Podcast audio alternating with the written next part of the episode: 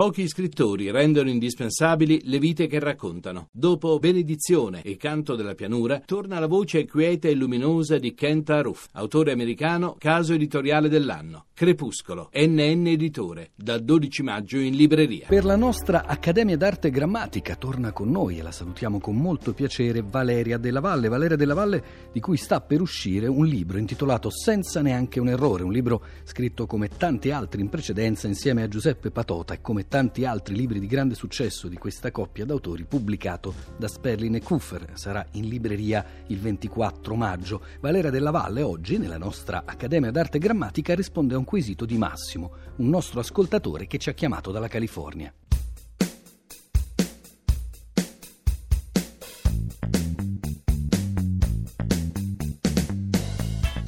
Buona domenica a tutti gli ascoltatori della Lingua Batte, mi chiamo Massimo. Il mio dubbio riguarda un'espressione che ho sentito usare a Giuseppe Antonelli molto spesso durante le presentazioni di libri, e cioè eh, spesso Giuseppe dice uh, il libro è uscito per i tipi di e poi il nome della casa editrice e quindi volevo avere più informazioni su questa espressione, da, da dove viene, che cosa significhi. Grazie ancora per l'attenzione e un saluto da parte mia.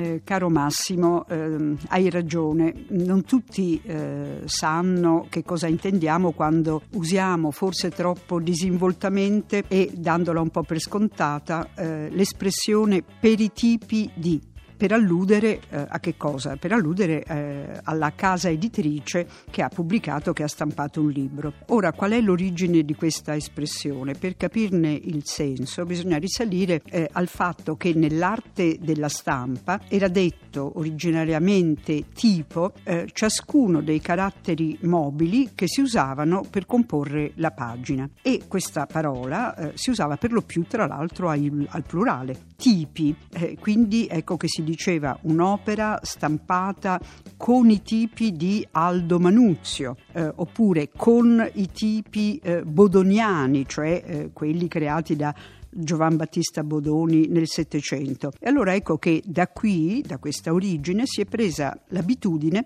di indicare con eh, l'espressione prima con i tipi e successivamente per i tipi, ecco di indicare con questa espressione l'editore, lo stampatore e quindi si continua ancora oggi a dire per i tipi aggiungendo il nome della casa editrice, quindi diciamo eh, disinvoltamente, come ci hai fatto notare, per i tipi di Einaudi, per i tipi di Adelfi, per i tipi di Carocci, eccetera. E lo si continua tra l'altro a fare e a dire e a scrivere ancora oggi che eh, l'arte, la tecnica tipografica è oramai informatizzata e quindi non usa più i tipi, i caratteri di un tempo.